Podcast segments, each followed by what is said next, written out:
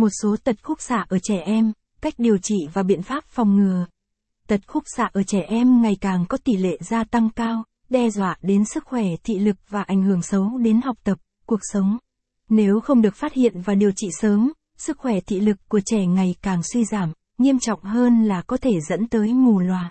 Cùng tìm hiểu về nguyên nhân, dấu hiệu và cách điều trị cho trẻ trong bài viết sau.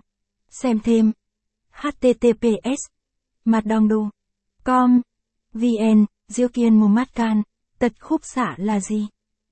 Tật khúc xạ là vấn đề xuất hiện phổ biến ở trẻ nhỏ trong giai đoạn phát triển và thị lực bị ảnh hưởng bởi các yếu tố xung quanh.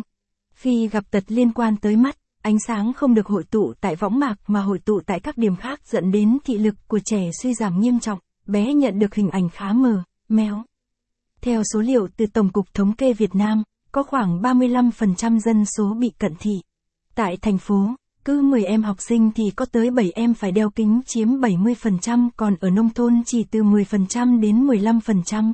Capson ít bằng, attachment gạch dưới 5487, align bằng, align center, ít bằng, 600, một số tật khúc xạ ở trẻ em. Capson, Nguyên nhân trẻ bị tật khúc xạ mắt phần lớn do trẻ nhìn vào màn hình ánh sáng xanh quá lâu hoặc ngồi sai tư thế. Ánh sáng xanh phát ra từ các thiết bị điện tử khiến mắt trẻ phải điều tiết liên tục và về lâu về dài dẫn tới tật khúc xạ. Xem thêm. Khám mắt cận thị hết bao nhiêu tiền? Địa chỉ khám mắt cận nào uy tín một số tật khúc xạ ở trẻ em? Trên thực tế, trẻ nhỏ là đối tượng dễ bị tật khúc xạ và nếu không được phát hiện sớm, thị lực của bé sẽ suy giảm nghiêm trọng trẻ dễ gặp các tật khúc xạ như cận thị. Cận thị là một trong những tật khúc xạ mắt ở trẻ em thường gặp nhất. Dấu hiệu nhận biết lúc này là khi bé nhìn hình ảnh mờ hơn, khi quan sát phải nheo mắt hoặc đứng sát thì mới nhìn rõ.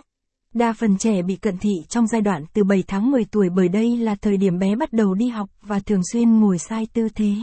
Hiện nay, trẻ nhỏ hầu hết sử dụng thiết bị điện tử ở cự ly gần dẫn tới tật khúc xạ kể trên.